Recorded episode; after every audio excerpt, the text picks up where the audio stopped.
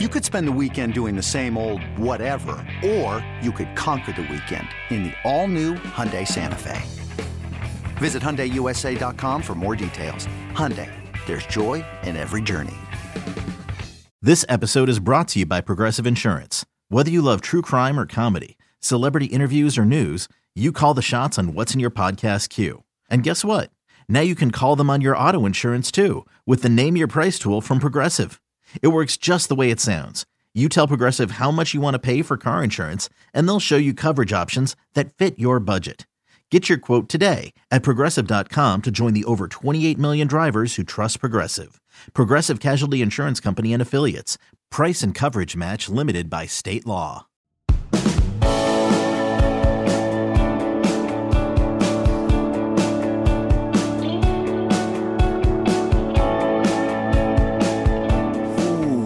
I warned you about November. I told you how long this month was. I told you it, it really separates and filters out what's real and what isn't in college football. And they didn't believe me. Jesse Collin, they didn't believe me yet again. They, meaning mainly the newcomers to this sport. We're happy to have you. We got a loaded show tonight. We got a bunch of folks already watching live. I'm always happy to have newbies because we were all new at the table of college football at one point in time that you need to know not everyone has four months worth of gas in the tank. Some folks really fool you in September and October, but November, no one fakes it through November. We're jam packed high atop a dark downtown Nashville, Tennessee, because that time change means sunsets at 445 joy.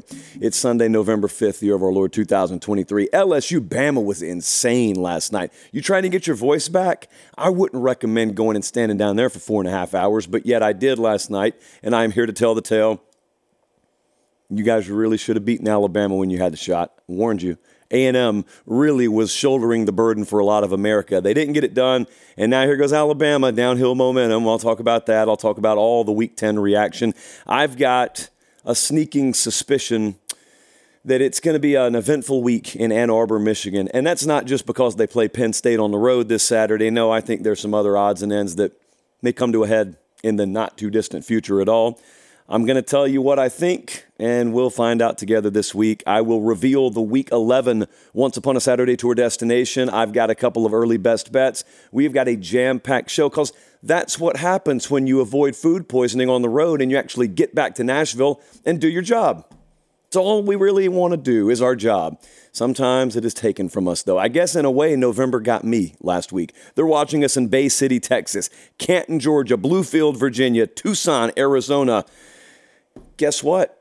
Guess what management's done? They've decided to fly me right up to New York again this week. So, little programming note Tuesday night, we're going to do the show a little bit earlier. It'll be live. Everything will be normal. We'll do JP poll. We'll do game previews. Um, so it'll be a loaded show.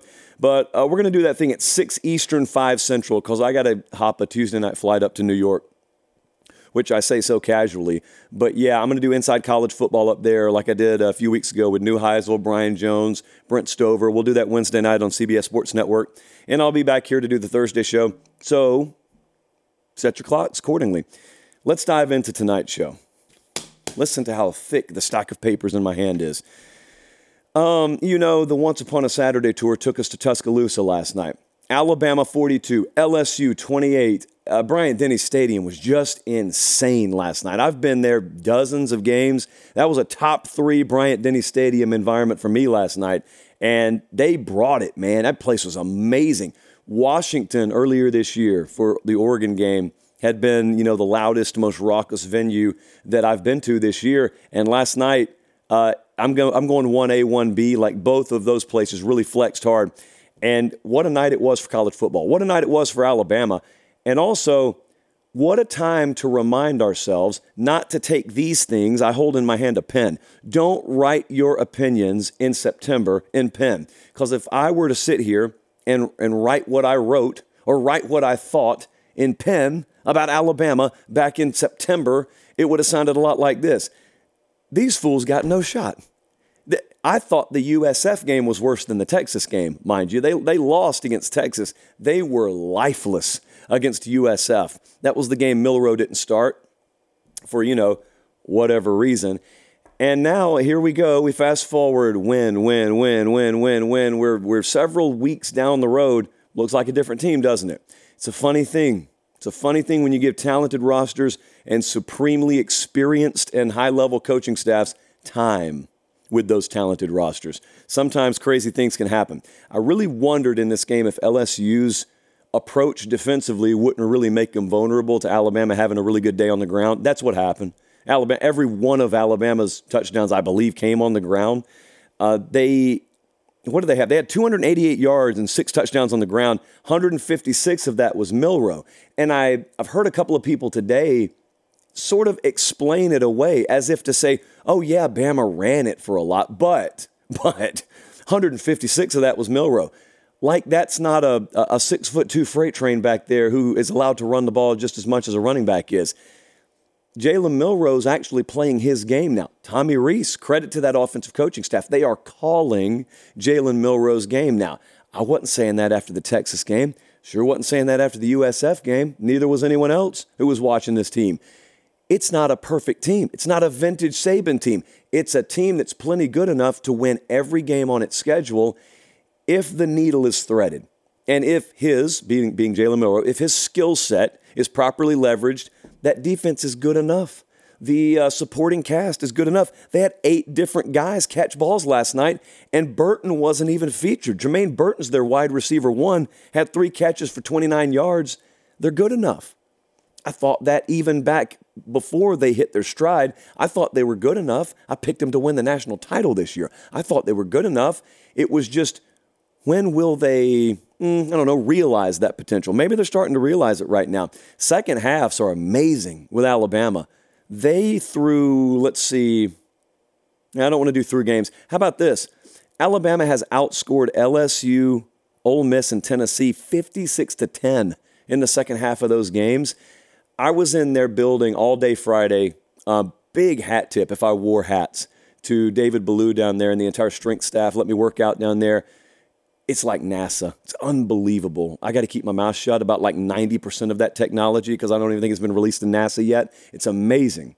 Uh, you'll probably never get the opportunity, but if you do get the opportunity to work out down there, take it, take it, take it.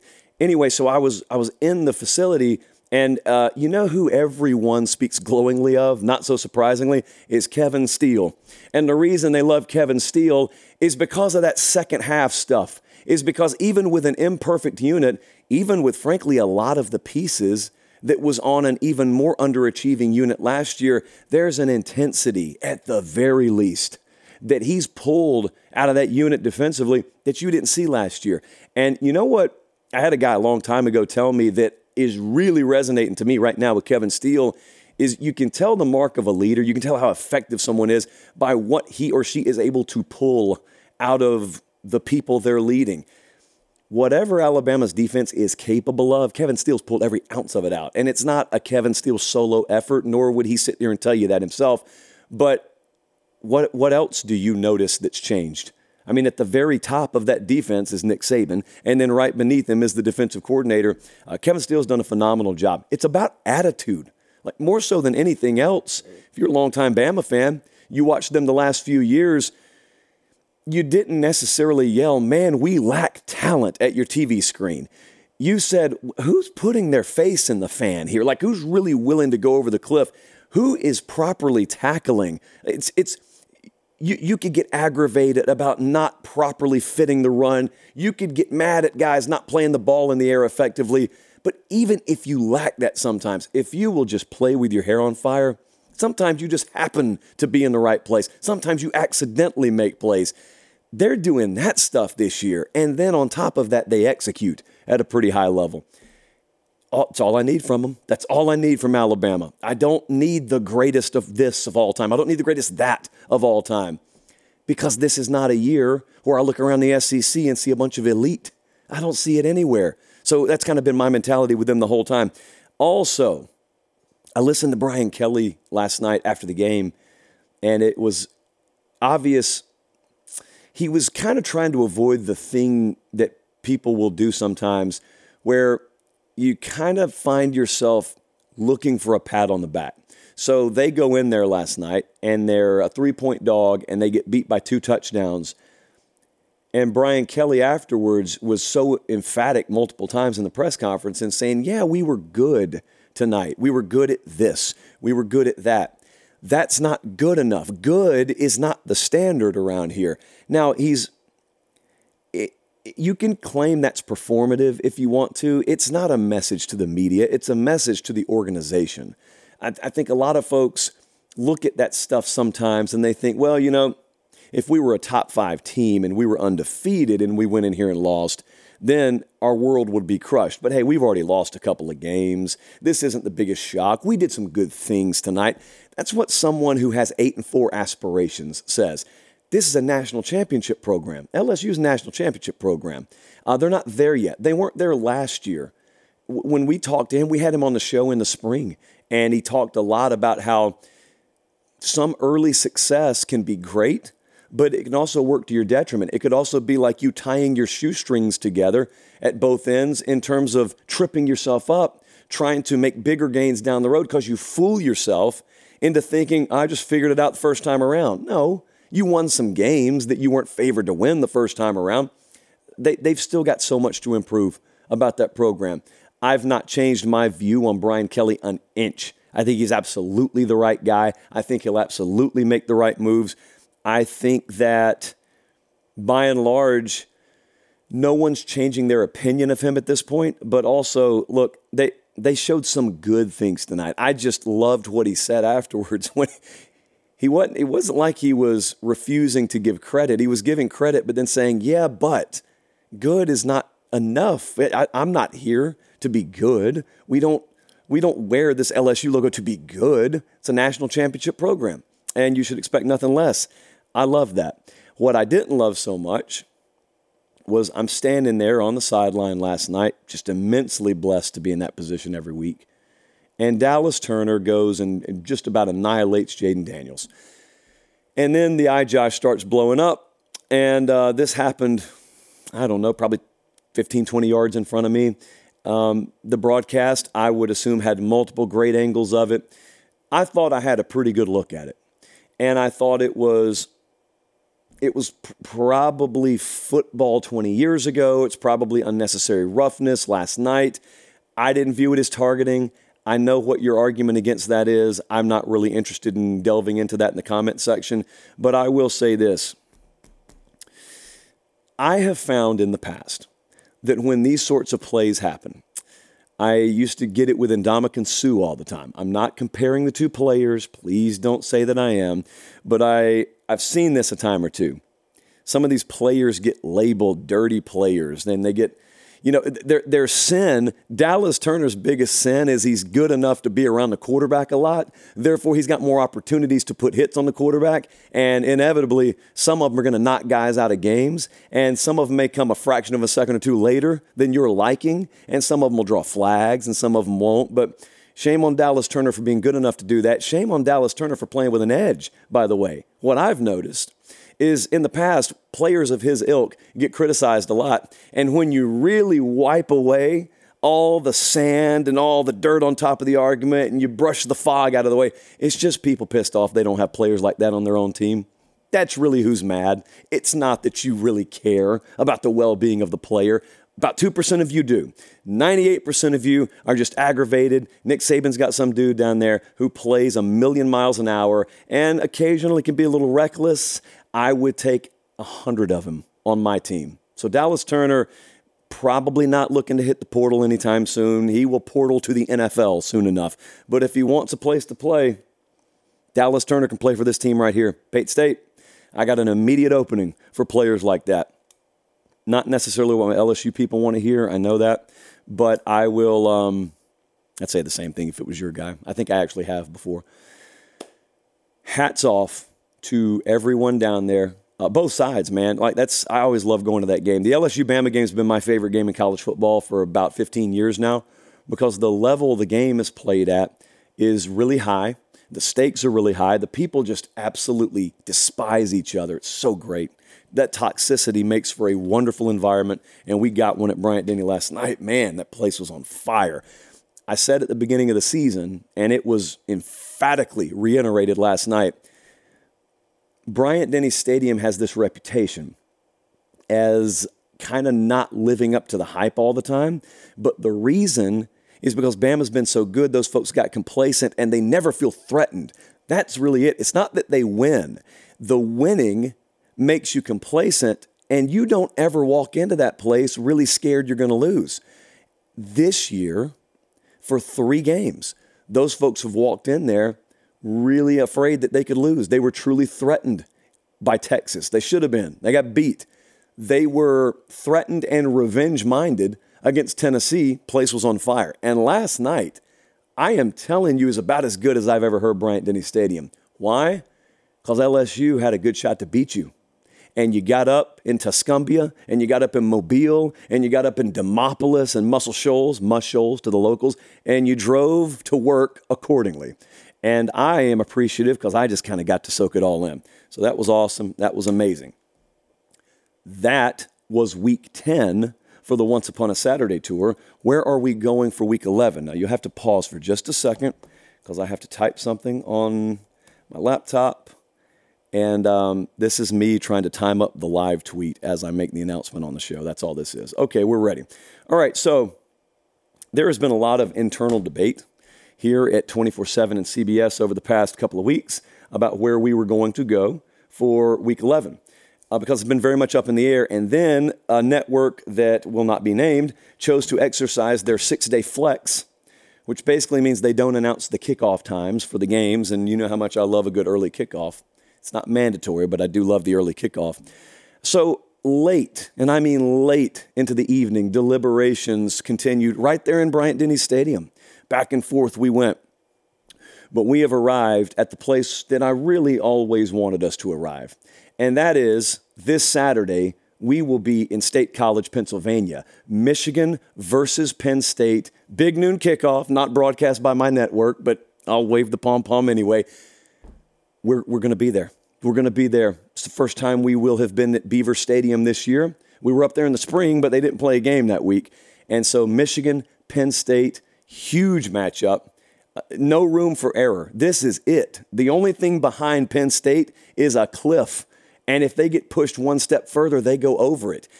And I'm not going to quite say they're in wounded animal mode because they just blasted Maryland yesterday. But I am so interested to see what the number one run defense in the country right now statistically looks like against, well, a real living, breathing freight train of a running game at Michigan. What's going to happen this week off the field, I don't know. We're going to talk about it in a few minutes. I'm about to tweet this out right now. I'm still calling it Twitter. Whew, this is going to be so great. Now, what time will we get home Saturday night? Will we be able to get out of there? It's anyone's guess, but we'll be there when it counts. Looking forward to that. Always love going up there. Hey, hat tip to our buddy Texas Aggie Hype, who makes these graphics for us every week. Does really good work. I give him virtually no lead time, and he's boom, boom, boom, just puts it together. I love it. Very clean, very crisp. I appreciate that. All right, let's continue. We got so much more work to do tonight. Still taking precautionary measures for the voice here. It's like 80% back, but I'm still sipping the hot water. Not even flavored.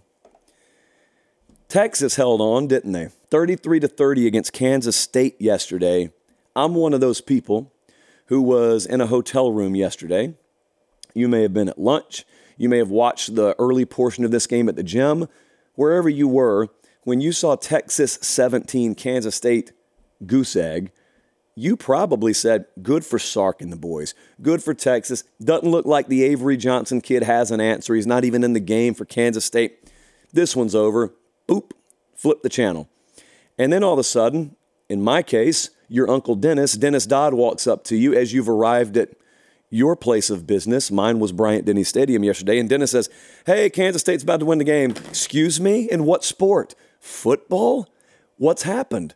And what happened was they kept playing. Some turnovers, some crazy things happen. Seasons are long. I always tell you that, but games are long too, even with the new clock rules. Games are very, very long.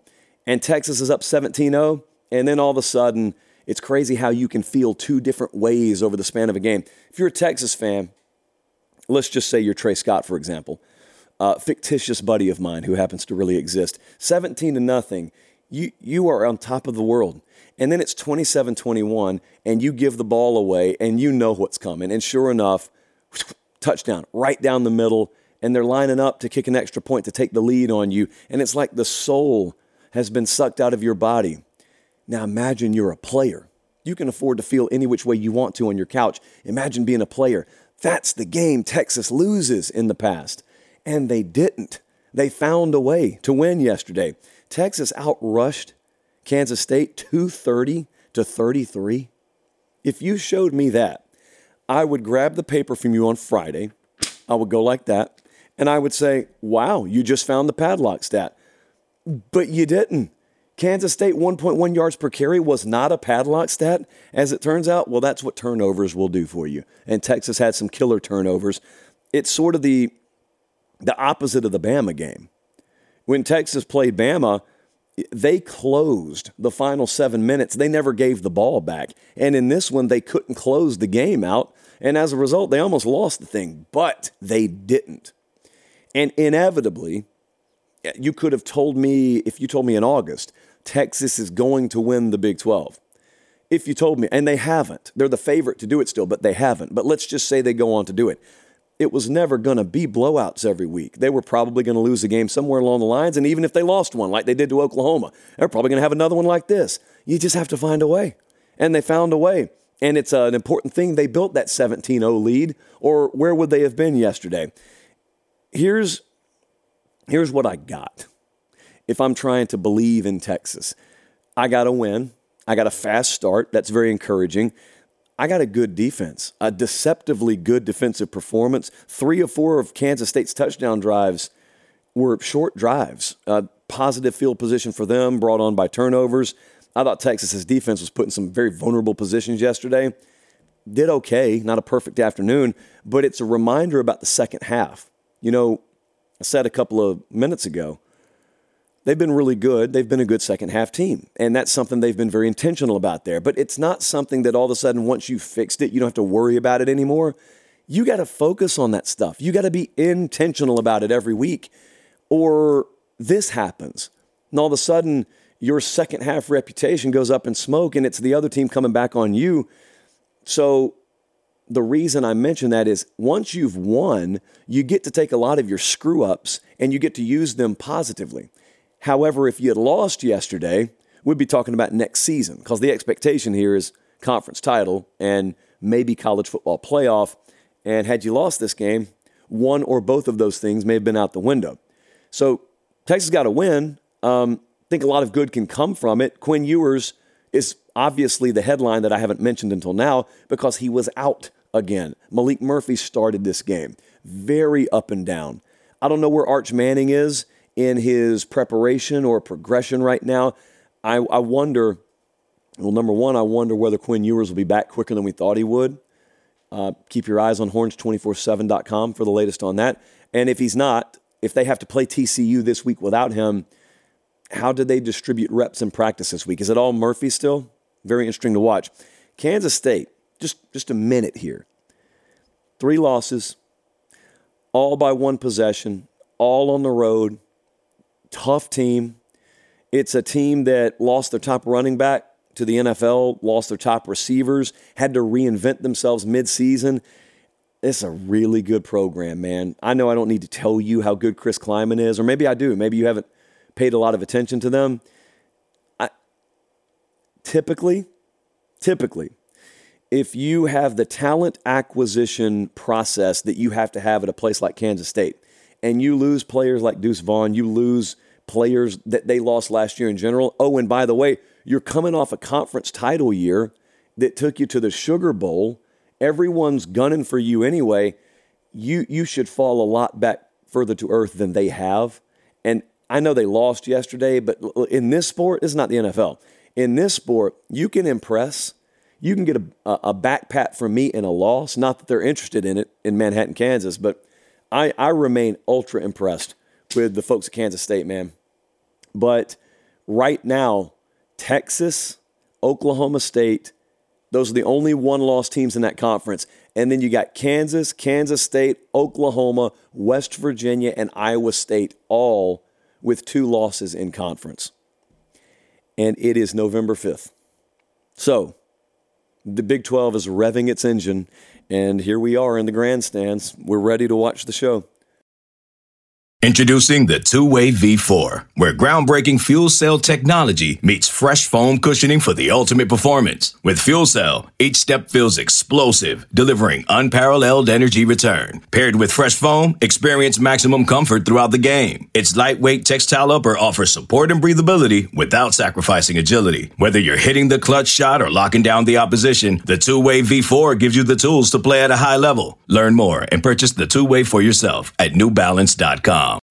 When you need mealtime inspiration, it's worth shopping Kroger, where you'll find over 30,000 mouth-watering choices that excite your inner foodie. And no matter what tasty choice you make, you'll enjoy our everyday low prices, plus extra ways to save, like digital coupons worth over $600 each week. You can also save up to $1 off per gallon at the pump with fuel points. More savings and more inspiring flavors make shopping Kroger worth it every time. Kroger, fresh for everyone. Fuel restrictions apply. I would like to interest you in a $10,000 Academy Sports and Outdoors gift card. I see all the hands in the room going up, and that's because you're smart enough to know that can go a long way towards my Christmas shopping. And then I would like to remind you that's not it. They're also giving away two tickets to the SEC championship game. Where do you sign up? Just download and log into the Academy app, and you're registered. You're good. You're ready to go. Someone's going to win this. They might as well be in our audience. I stayed in Tuscaloosa in the shadow of an Academy Sports and Outdoors this past weekend, and I'm a better man for it. Some would argue, having the strings available to me that I have, I should have pulled one of them and just stayed in the store because, frankly, a lot of those camping display setups have better accommodations than I had in that hotel anyway. And, you know, mm, we'll talk to legal about that, Jesse. That's not a half bad idea, actually. We'll probably some paperwork we have to work through, but maybe on one of these future road trips, I just flat out stay in an academy overnight. CBS would probably pay for the security. Maybe half and half we go on that. Great promotional idea. Anyway, a great idea for you in general. I mentioned Christmas coming up. Just go to Academy. Don't even worry about what you need. Go, go in there without a list. Just walk the aisles and realize, oh, they've got this? Whoa, Academy's got that? Because if you've never been there, mark my words, you're underestimating what they have. You're just thinking sporting goods. You're thinking, oh, you got soccer equipment, you got basketball equipment. They got all sorts of stuff on top of that, and Big League Chew in the checkout line. So, academy.com if you can't get there in person. And as for that contest, okay, the $10,000 gift card, two tickets to the SEC championship game, just download the Academy app, log into it, you're good. The official rules are on academy.com backslash rules. Void, unfortunately, in Hawaii, Alaska, California, and New York. I need one of you to go win that because I'm not allowed to enter, which is one of the only downsides of partnering with Academy. It is unethical to enter the contest. Take a sip from the chalice. I've neglected it all night. And then immediately wash it down with some warmer water. All right, let's roll on. We got so many more games to talk about. Georgia beat Missouri 30 to 21 yesterday. A big misconception game, I think. I'm going to play you some sound in a few minutes from Kirby Smart uh, that makes the point I'm making. Kirby does that so often, makes the points I'm trying to make. Huh. It's weird how that works. Where in the world is Carson Beck's bad game? Have you noticed this? Have you have you waited along with me for him to finally just lay a massive egg. Not that I'm rooting for it. What I'm saying is look around at the other first year starters at quarterback. Milroe's had one. Um, Joe Milton's had one.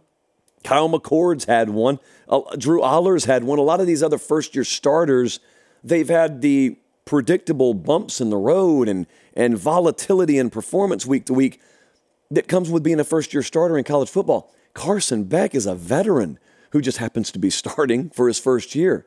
Unbelievable.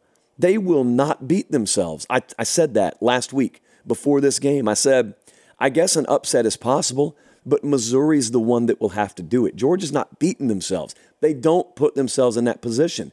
And they didn't again. They won by nine. It's not a blowout. Georgia, I don't think, is an elite version of themselves yet. I've said that all year. but they don't beat themselves. It's kind of like I said a second ago. Even if you don't execute as well as humanly possible, if you'll just play with max effort, it is wild what'll happen. The other team will hand you the game half the time. If you'll just do a minimum baseline's worth of your job. The red zone was a padlock stat in this game, which we talked about the other day. Now, it doesn't take a rocket scientist to sit here in front of a microphone and say, you know, I feel like the red zone is going to be important Saturday.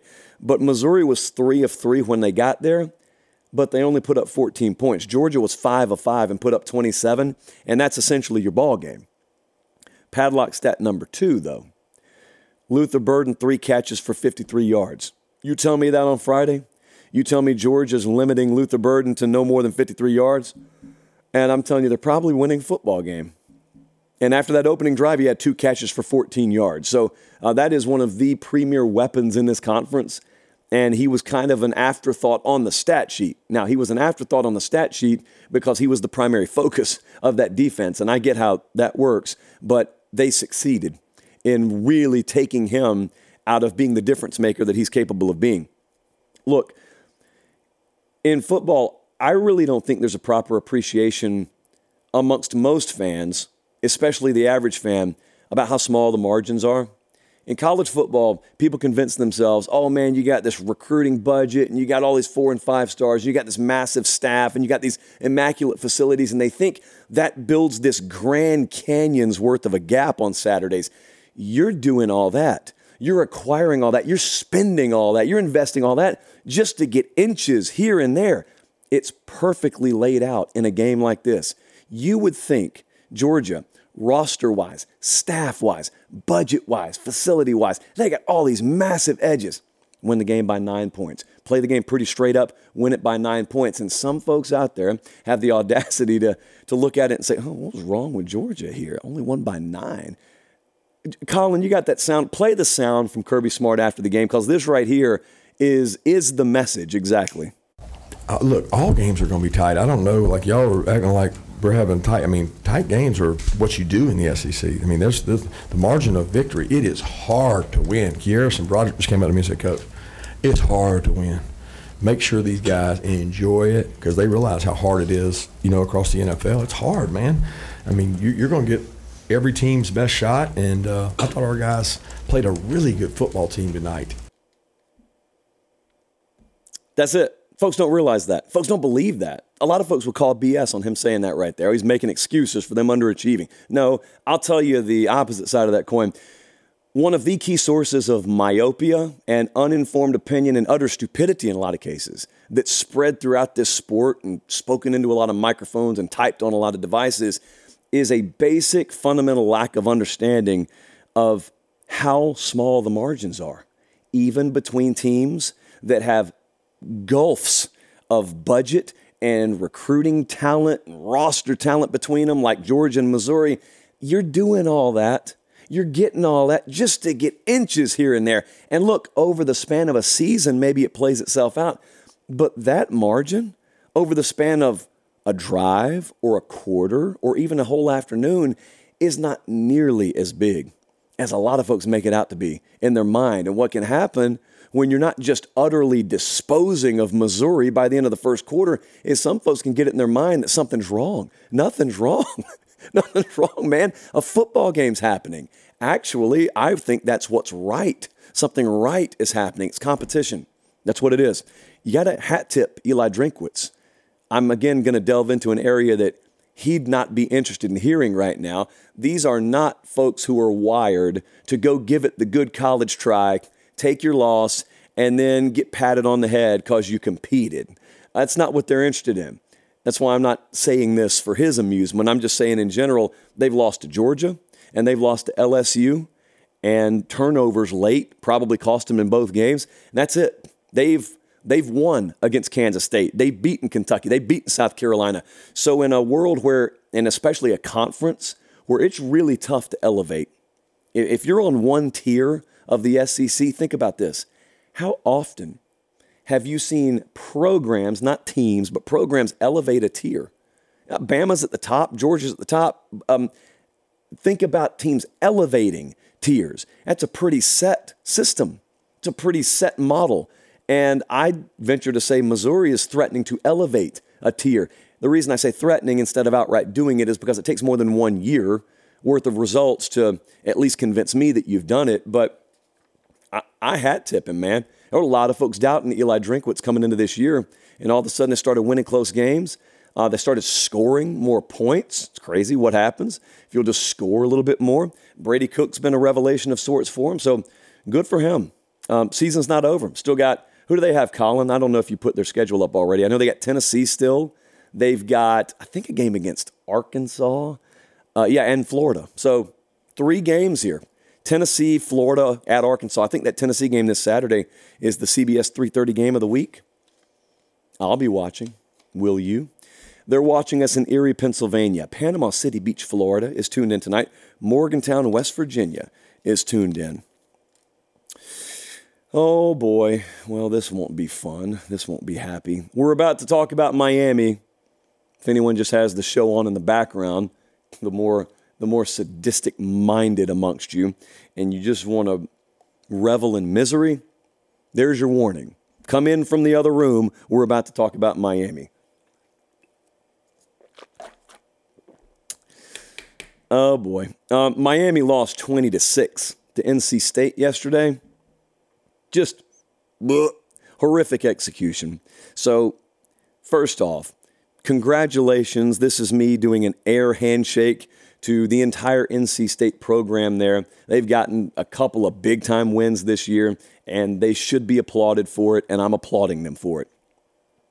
But 98% of the talk in my inbox today was about what should happen with Miami. What should happen? What do you think about Mario Cristobal? How did this happen? Well, I look. I'll tell you really quickly how it happened. Uh, despite outgaining NC State by 60 yards, they lost by two touchdowns because they had three red zone possessions and gained three points off of those, minus two turnovers. Uh, that's basically it. That, that's a recipe to lose a football game. However, where's Miami right now? always do the thing in August where we do the best, worst, most likely scenarios and we define, or we try to define what would be success. So for Miami, a team that went five and seven last year, back in August, I went on a number of different boards. I went on the show and I asked, what would success be? And people said seven and five to eight and four would be success.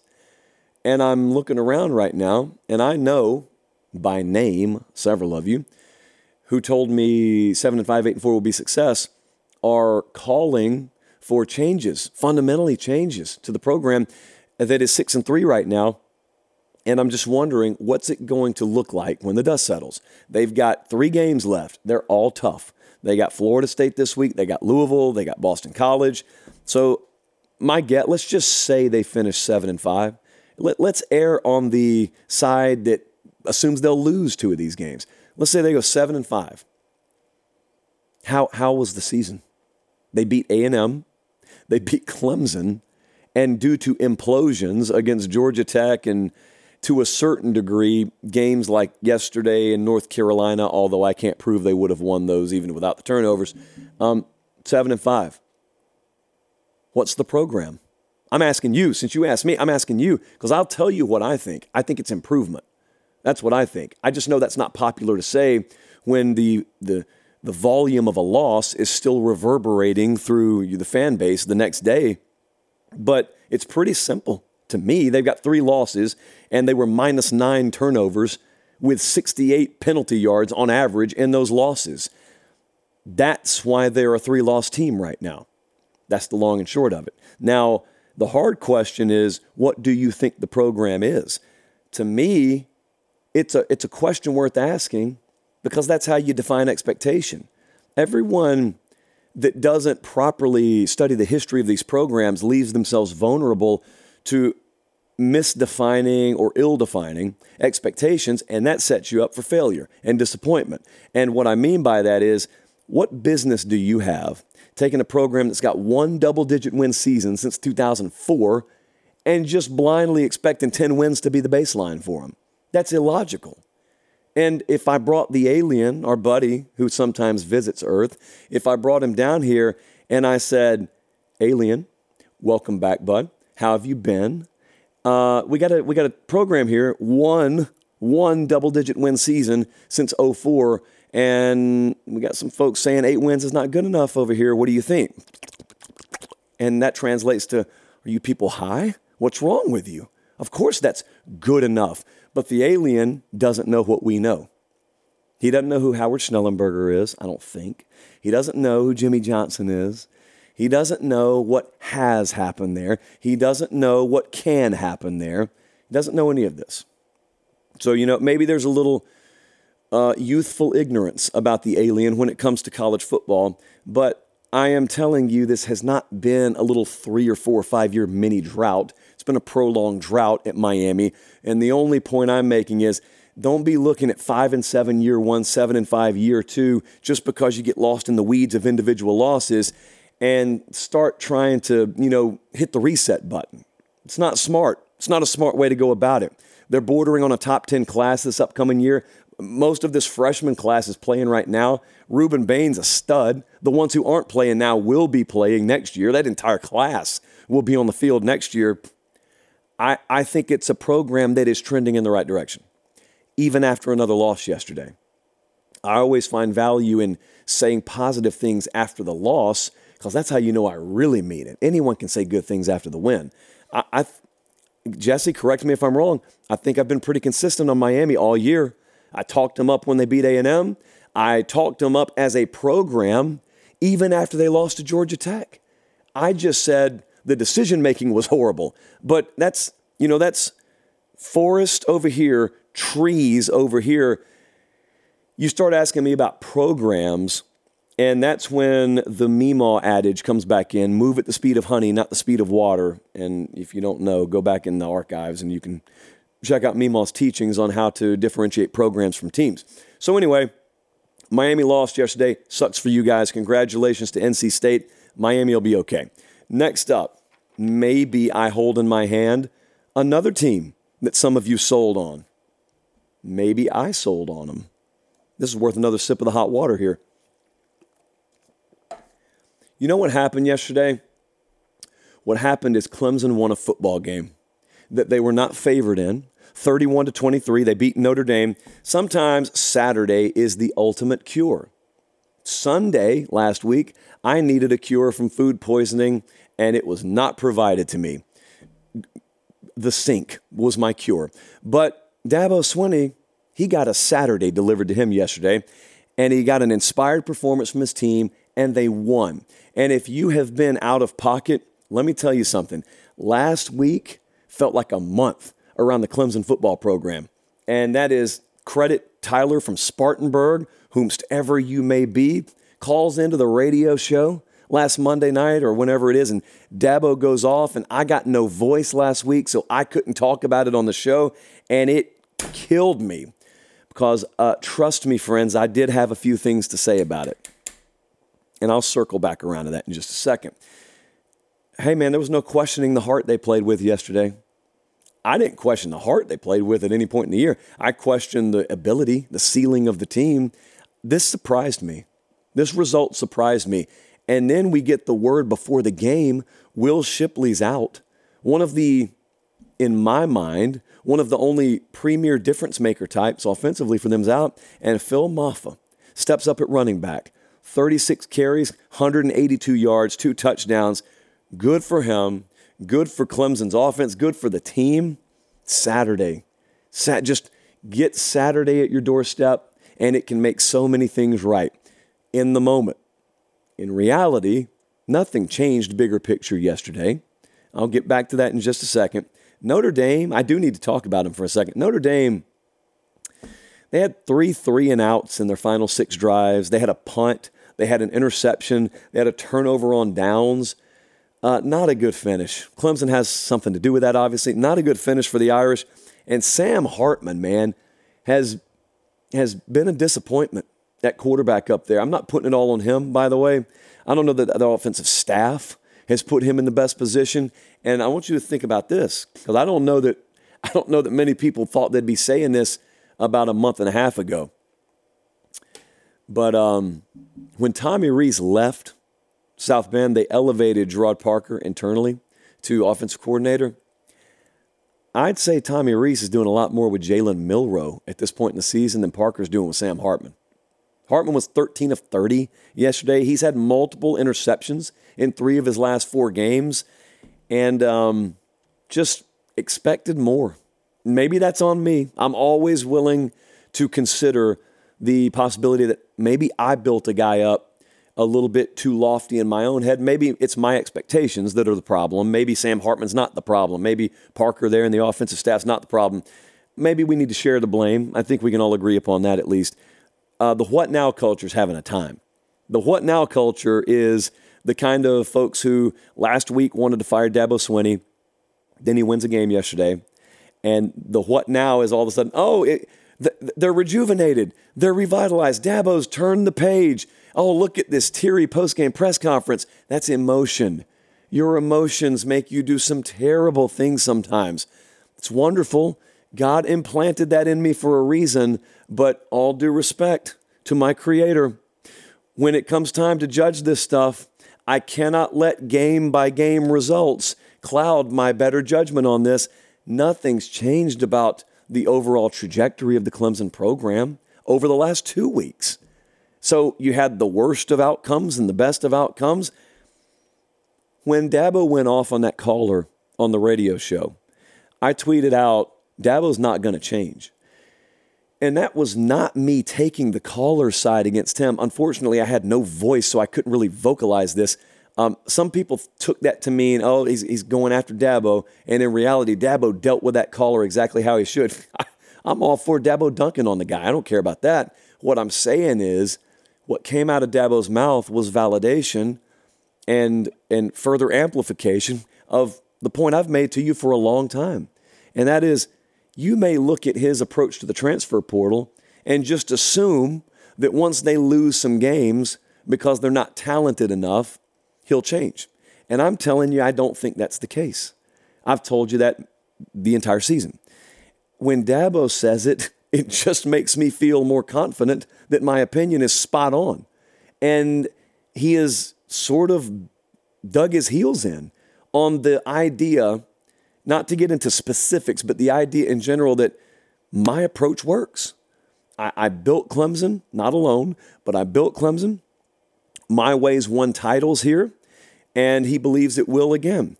My fundamental disagreement there is he's right about what's happened in the past. I just happen to think some of the approaches that did work in one era may not be tailor made to work in this era or the coming era. And we'll find out one way or the other. And it's, it's ultimately up to him, it's not up to me. But either way, no win yesterday or loss, they would have lost the game, really changes that. It's just it's good, it's a good Saturday afternoon if you're a Clemson Tiger fan. That's the long and short of it. Um, we have got, well, I got a few more things to talk to you about, and then I got some best bets coming up. I get asked every week, probably dozens of times. It could be hundreds, at least dozens. Some of you ask me, if I want to bet on football, where should I go? And I always have, I've got actually in my phone, I've got typed out my advice on betting, and it is boring and it is a lot of times it's encouraging you not to do it because you cannot afford to do it. And it's, it's some advice on money management and proper discipline. And I, look, I am a partner with FanDuel. And yet I tell you sometimes, don't do this stuff for fun. And um, if you're doing it for fun, that's okay. Like, you know, a lot of, a lot of you go to the movies and you hand over $10 because you're going there to be entertained. And a lot of you look at betting the same way. I am handing FanDuel 10 of my dollars. I'd love to win, but even if I don't win, it kept me entertained this afternoon. And if that's the way you look at it, that's your prerogative. I never looked at betting that way. Betting's not fun. It never was fun for me. I strictly did it to make money. And so I say all that to say when you guys come to me and you ask me, I copy and paste the same response and I give it to all of you. That's my blanket betting advice. But when you ask me where you should go, that's where I have the answer. I got the answer because we have partnered with FanDuel for that very reason. Like I I don't need to guess around there. Like right now, you sign up there, you bet $5. They're matching it with 150. And I don't care if you win by a million or lose by a million on the game you bet 5 bucks on, they're putting 150 in your account. That's that's just cuz we said so. Not because Stone Cold said so, because we said so. You go to fanduel.com backslash CFB promotion. The link, if you're too lazy to type it, which I would perfectly understand, is in the show description. On the YouTube channel, we've got description under the video, and you can just click on it. You can go over there right now. It helps us because they know that you came by way of late kick. But there are a lot of different ways to do it. We do Friday night lines on Instagram Live at Late Kick Josh. That is brought to you by FanDuel. In about 15 minutes, I'll give you our first two best bets of this week. We're, we're making money this year yet again on the Ramen Noodle Express. Not such a great day yesterday, but that's okay. That's why we're up so much on the year, so we can bake a bad afternoon in. It's all brought to you by FanDuel. So we're very fortunate to partner with them. And uh, here's the thing that I've, I'll tell you this, full disclosure. When I met with FanDuel, what was different about our negotiations with them versus a couple of the other big guys out there is a couple of the other big guys were emphatic that we promote certain things on this show that I think are guaranteed money burners. And I said I wouldn't do it, and we didn't partner with them. When I met with FanDuel, they said, You call it, and we'll, we'll tailor something that works for you. That's why we're a partner with FanDuel. It's authenticity. That's why we're a partner with FanDuel. So we appreciate them. They appreciate you. I appreciate you. Just a bunch of appreciation. Must be 21 or over and present in select states. FanDuel is offering online sports wagering in Kansas under an agreement with Kansas Star Casino LLC. First online real money wager only, $10 first deposit required. Bonus issued as non withdrawable bonus bets that expire seven days after receipt. Gambling problem? Call 1 800 Gambler or visit fanduel.com backslash RG in Colorado, Iowa, Kentucky, Michigan, New Jersey, Ohio, Pennsylvania, Illinois, Tennessee, and Virginia. Call 1 800 NEXT STEP or text NEXT STEP to 53342 in Arizona. 1 888 789 7777 or visit ccpg.org backslash chat in Connecticut. 1 800 9 with it in Indiana. 1 800 522 4700 or visit ksgamblinghelp.com in Kansas. 1 877 770 STOP in Louisiana. Visit mdgamblinghelp.org in Maryland. Visit 1 800 gambler.net in West Virginia or call 1 800 522 4700 in Wyoming. Hope is here. Visit gamblinghelplinema.org or call 800 327 5050 for 24 7 support in Massachusetts or call 1 877 8 HOPE NY or text HOPE NY in New York. However, I cannot promise the good vibes continue here because the piece of paper I'm holding in my hand says Florida got beat by Arkansas yesterday. Here's how big a surprise this was. Trey Biddy did his walk and talk for Hogs 24 7 or Hog Sports. And um, he wasn't even in, he wasn't even in the swamp. He's just in a nondescript location. I think there was a park in the background. I saw those those frisbee golf nets in the background. 39 to 36 Florida upset by Arkansas in overtime. And I don't really like to be the I told you so kind, but did we not just flat out call this on the Thursday show in the upset alert section? The line was five and a half. I never understood the public sentiment on this game last week. People were looking at it and saying, boy, if, if Arkansas were to pull this off, what? It's a very mild upset. I didn't get it. I really didn't get it. The line dropped to three before kickoff. I just, I, why would that have been a major upset? Florida is not a good team.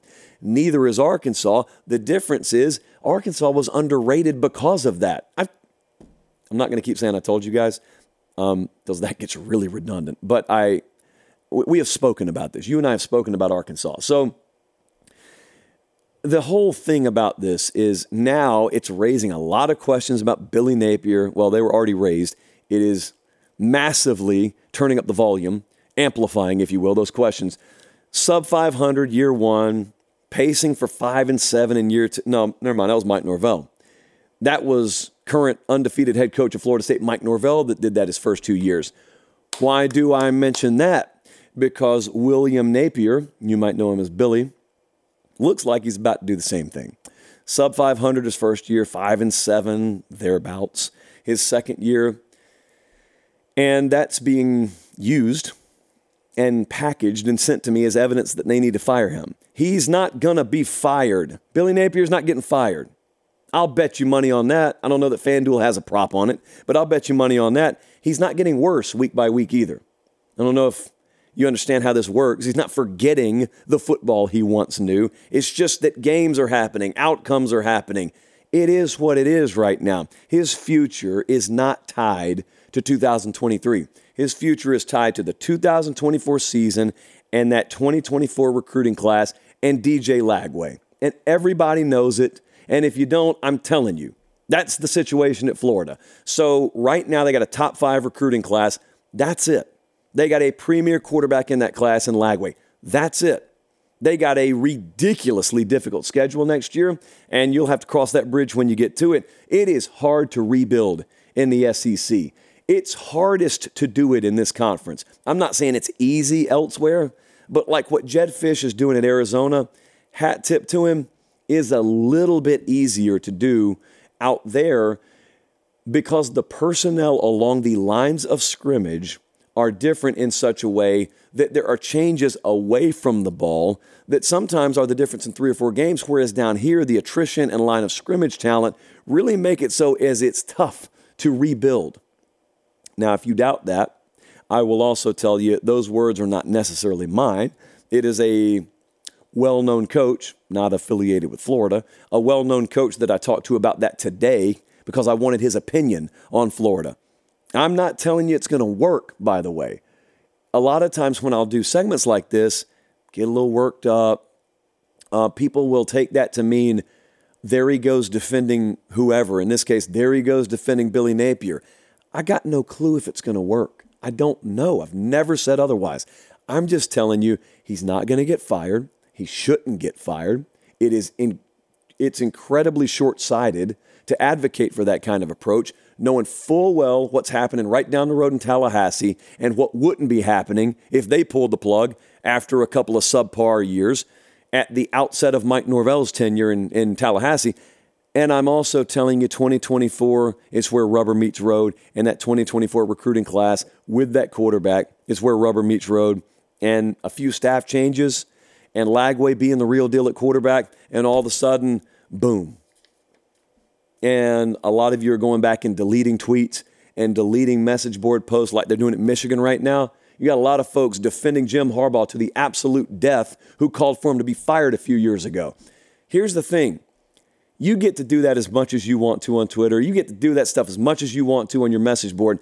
But if you're the actual AD, you don't get the redo. When you fire the guy, he's fired. And then your program may rebound or it may go in a tailspin and disappear for the next 15 years. So, unlike people who have the fortune or the ability to change their opinion week to week on this stuff, you got to be really sure if you're the actual decision maker. Some added takeaways from this very interesting week 10 of college football.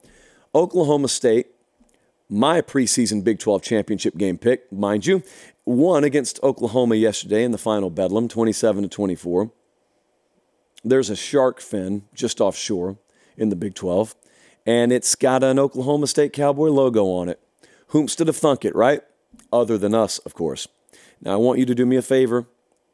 I'll do pretty much anything within reason you guys want me to. I do need you to do me the small favor of completely forgetting that we did a reprediction special in the middle of the year where I may or may not have waffled on this pick.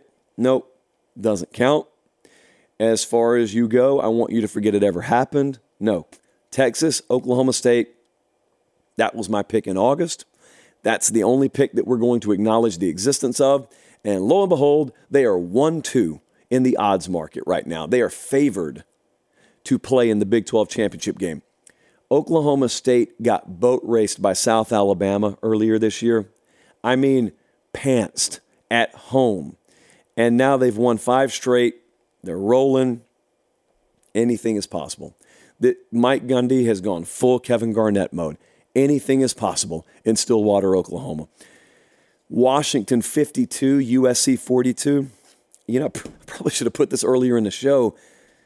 Alex Grinch got fired today, the defensive coordinator there. Like, it's happened. There's no more guesswork. Will Lincoln Riley do it? It's happened. And if you're new to this sport, uh, we got about a uh, what is it, Jesse? 133 teams play at the FBS level.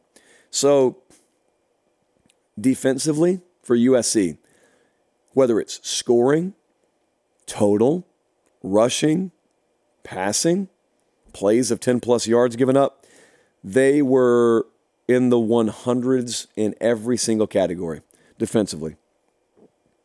So Alex Grinch has been fired. They're going to move some staff around there. They go to Oregon this week. It won't get any better immediately, I wouldn't think. Uh, Washington, though, prime position. I don't know if your mind does this thing sometimes where because because Washington played a weird game against Arizona State where they didn't score an offensive touchdown. Your your mind does this weird thing. They went to Stanford and they played a close game. You kind of think in your head they lost, but they haven't. Washington's still undefeated, and they're in prime position now. They've even got some wiggle room out there. And Washington, Oregon may be on a collision course for that Friday night in Las Vegas Pac 12 championship game not too far down the road. Oh, by the way, just a, Stats and Info has provided me with this helpful post it. Dillon Johnson, to give you an idea how bad it's been for USC, Dillon Johnson, running back for Washington, had never had a 100 yard rushing game in his career. He went 26 carries for 256 and four touchdowns yesterday. Everybody gets right against USC's defense. But I'm not going to pile on because they did make moves today. Next up, Ole Miss beat A&M 38 to 35.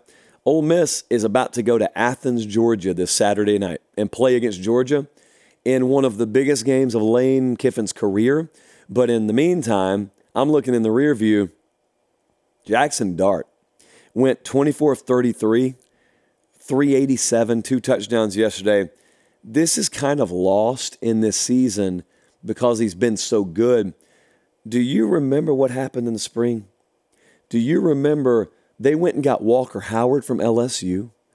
Do you remember they went and got Spencer Sanders, multi year starter from Oklahoma State? And the big question was, ooh, how's that quarterback room going to shake out? It shook out the same way it did last year. It's Jackson Dart's job, and he never even really made it close. And it's playing really good ball, and Ole Miss is one of the best teams in the country right now. But the bigger question around this game, because naturally America loves to talk about losers, is um, what's going to happen with Jimbo? I don't, ironically, I don't have anything more to say. It is what it is. These are the results that you would expect to get. Um, the results that you're getting from Texas A&M are directly aligned with the leadership at Texas A&M. They're not a terrible team. It's not a terrible program. There's nothing overly special about them right now either. And therefore, that's the kind of result you're going to get. They're very bad on the road. And that's not a yesterday thing, by the way. They fought yesterday. No one here suggesting otherwise. They just should be better. And they're not. And I am not sure that's going to change. They're probably going to end up somewhere around seven and five. And we'll see what happens. I don't. I just don't think there's anything new to say about it. Uh, Penn State smoked Maryland yesterday, 51-14. Maryland had negative 49 rushing yards. Of course, sacks are accounted for there. Penn State's run defense, number one in the country in Power Five by 10 yards per game. Uh, Drew Allar had the best game I thought of his season yesterday, and it's just it's all gearing up for Michigan. Sorry, I had to jolt there. I almost got a leg cramp. Michigan's coming to town Saturday. We will be there. when Michigan comes to town Saturday. Cannot wait. Everybody thinks they know how good Michigan is, and I don't think anyone actually does. So we'll start to find out this Saturday. Speaking of which, we'll do this and then we'll get best bets and we'll get out of here. Um, so the Michigan situation with Harbaugh and, and Connor Stalions, who is who has since been relieved of his duties there, it's it's something that everyone's been following. I think action's coming this week.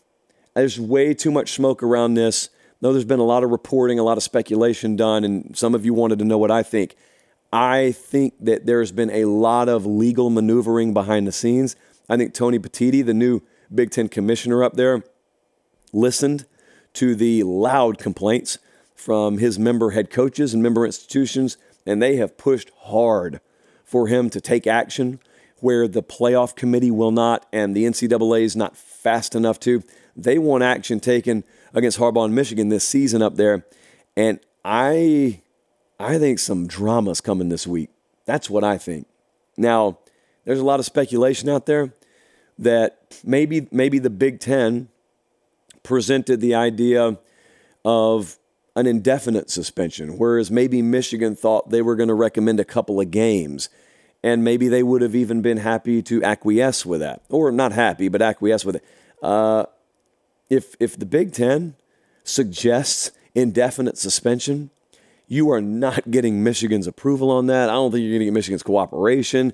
I think in turn you may be setting up and just fascinating spectacle by the way you may be setting up for mid-season legal battles between michigan and their own conference and i don't even i can tell you confidently we'll have to call dan lust tomorrow morning uh, because I have no clue how to break that down for you. So we'll probably need to get help on the show. I don't, I don't know that we have precedent for that. I don't know that there's anything in history that you look at and say, oh, this reminds me of this. This reminds me of that. Could be wild, though. And I, I will reiterate there are also things going on behind the scenes that we, we really don't know. Just because you read it on a board just because you read it on Twitter, it doesn't mean it's reality, or it may be reality and it's only a, one layer of the onion. And the, the way that I gauge this stuff is it's not hard to get people to talk about this with you behind the scenes. I, I have found. I have got people, uh, and a lot of them in the Big Ten are willing to talk about it.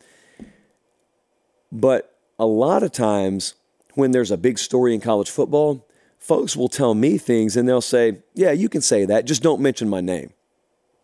Most everyone who has shared any kind of information with me on this Michigan thing has said, I can't have that repeated, which is how I know it is really tight, really buttoned up up there right now. And if, if that's what I'm hearing, me knowing good and well, I'm, I'm only hearing a fraction of what's actually going on, that means there is a lot that's probably integral to this that we have no idea about. And that leads to a lot of refreshing on the phone. So keep your eyes peeled, man. Keep your eyes peeled because it could be a very eventful week in the Big Ten. And that leads, by the way, to Michigan at Penn State, where we will be this Saturday. Just coincidentally, right in the eye of the hurricane, as usual. All right, Ramen Noodle Express. Let's get some best bets and let's get out of here. The Ramen Noodle Express, courtesy of FanDuel, brought to you by FanDuel. We're going to kick it off with Pitt minus one this week. They're going to Boston College. And how about some Tuesday MACtion for you? I think there's a lot of value on Ball State plus 10.5. So those are the two early best bets for us this week. Pitt minus one, Ball State plus 10.5. Whew, got through it tonight voice hopefully back Tuesday. Remember, 6 Eastern, 5 Central. That's the start time on Tuesday night. Until then, for producer Jesse, director Colin, I'm Josh Pate. Take care. Have a great start to your week, and God bless.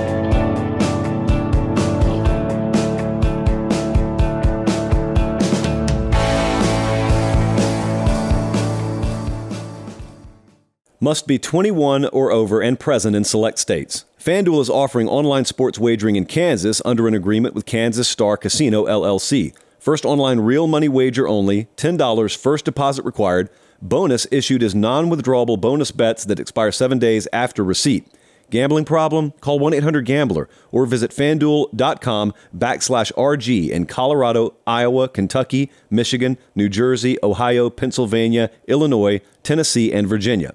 Call 1-800-NEXT-STEP or text NEXT STEP to 53342 in Arizona.